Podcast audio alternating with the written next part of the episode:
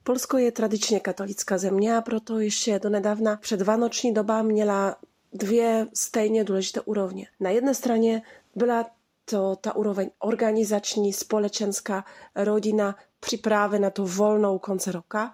Na drugiej stronie ta duchowni, oczekiwani na narodzenie Boga.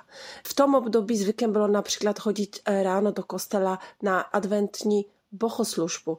Bylo ještě temno, tak lidé měli lampiony, svíčky a tak dále. Dobrá, jak ale vypadá předvánoční doba v Polsku dnes? V dnešní době samozřejmě pro část Poláků ta náboženská náplň je stále nejdůležitější, ale stále více obyvatel se soustředuje spíše na té úrovni společenské a rodinné, uklízí, nakupují dárky, chystají vánoční eh, pochoštění, stromeček a tak dále. Ten komerční prvek se také objeví v tom, že stále populárnější jsou předvánoční trhy v polských městech.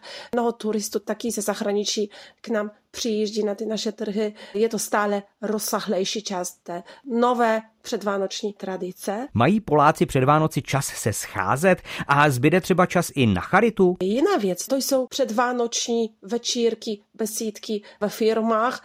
To je spíše integrace, trochu networking, taková biznesová záležitost. V tom předvánočním období taky tradičně Poláci dělají něco pro druhé, je to čas charity.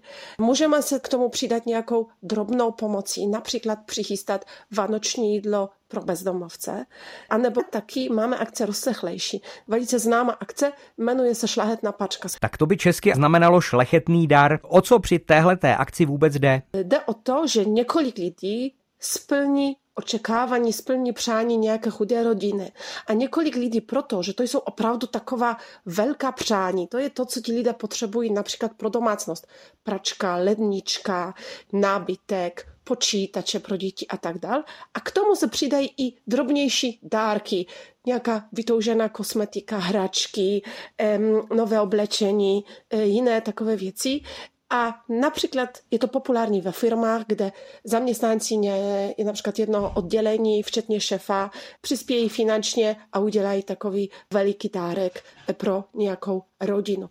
Posloucháte Český rozhlas Liberec a my si povídáme s polskou novinářkou Katařinou Uckievič o tom, jak se slaví Vánoce v Polsku. A zítra se dozvíme, jestli a jak se v Polsku slaví Mikuláš.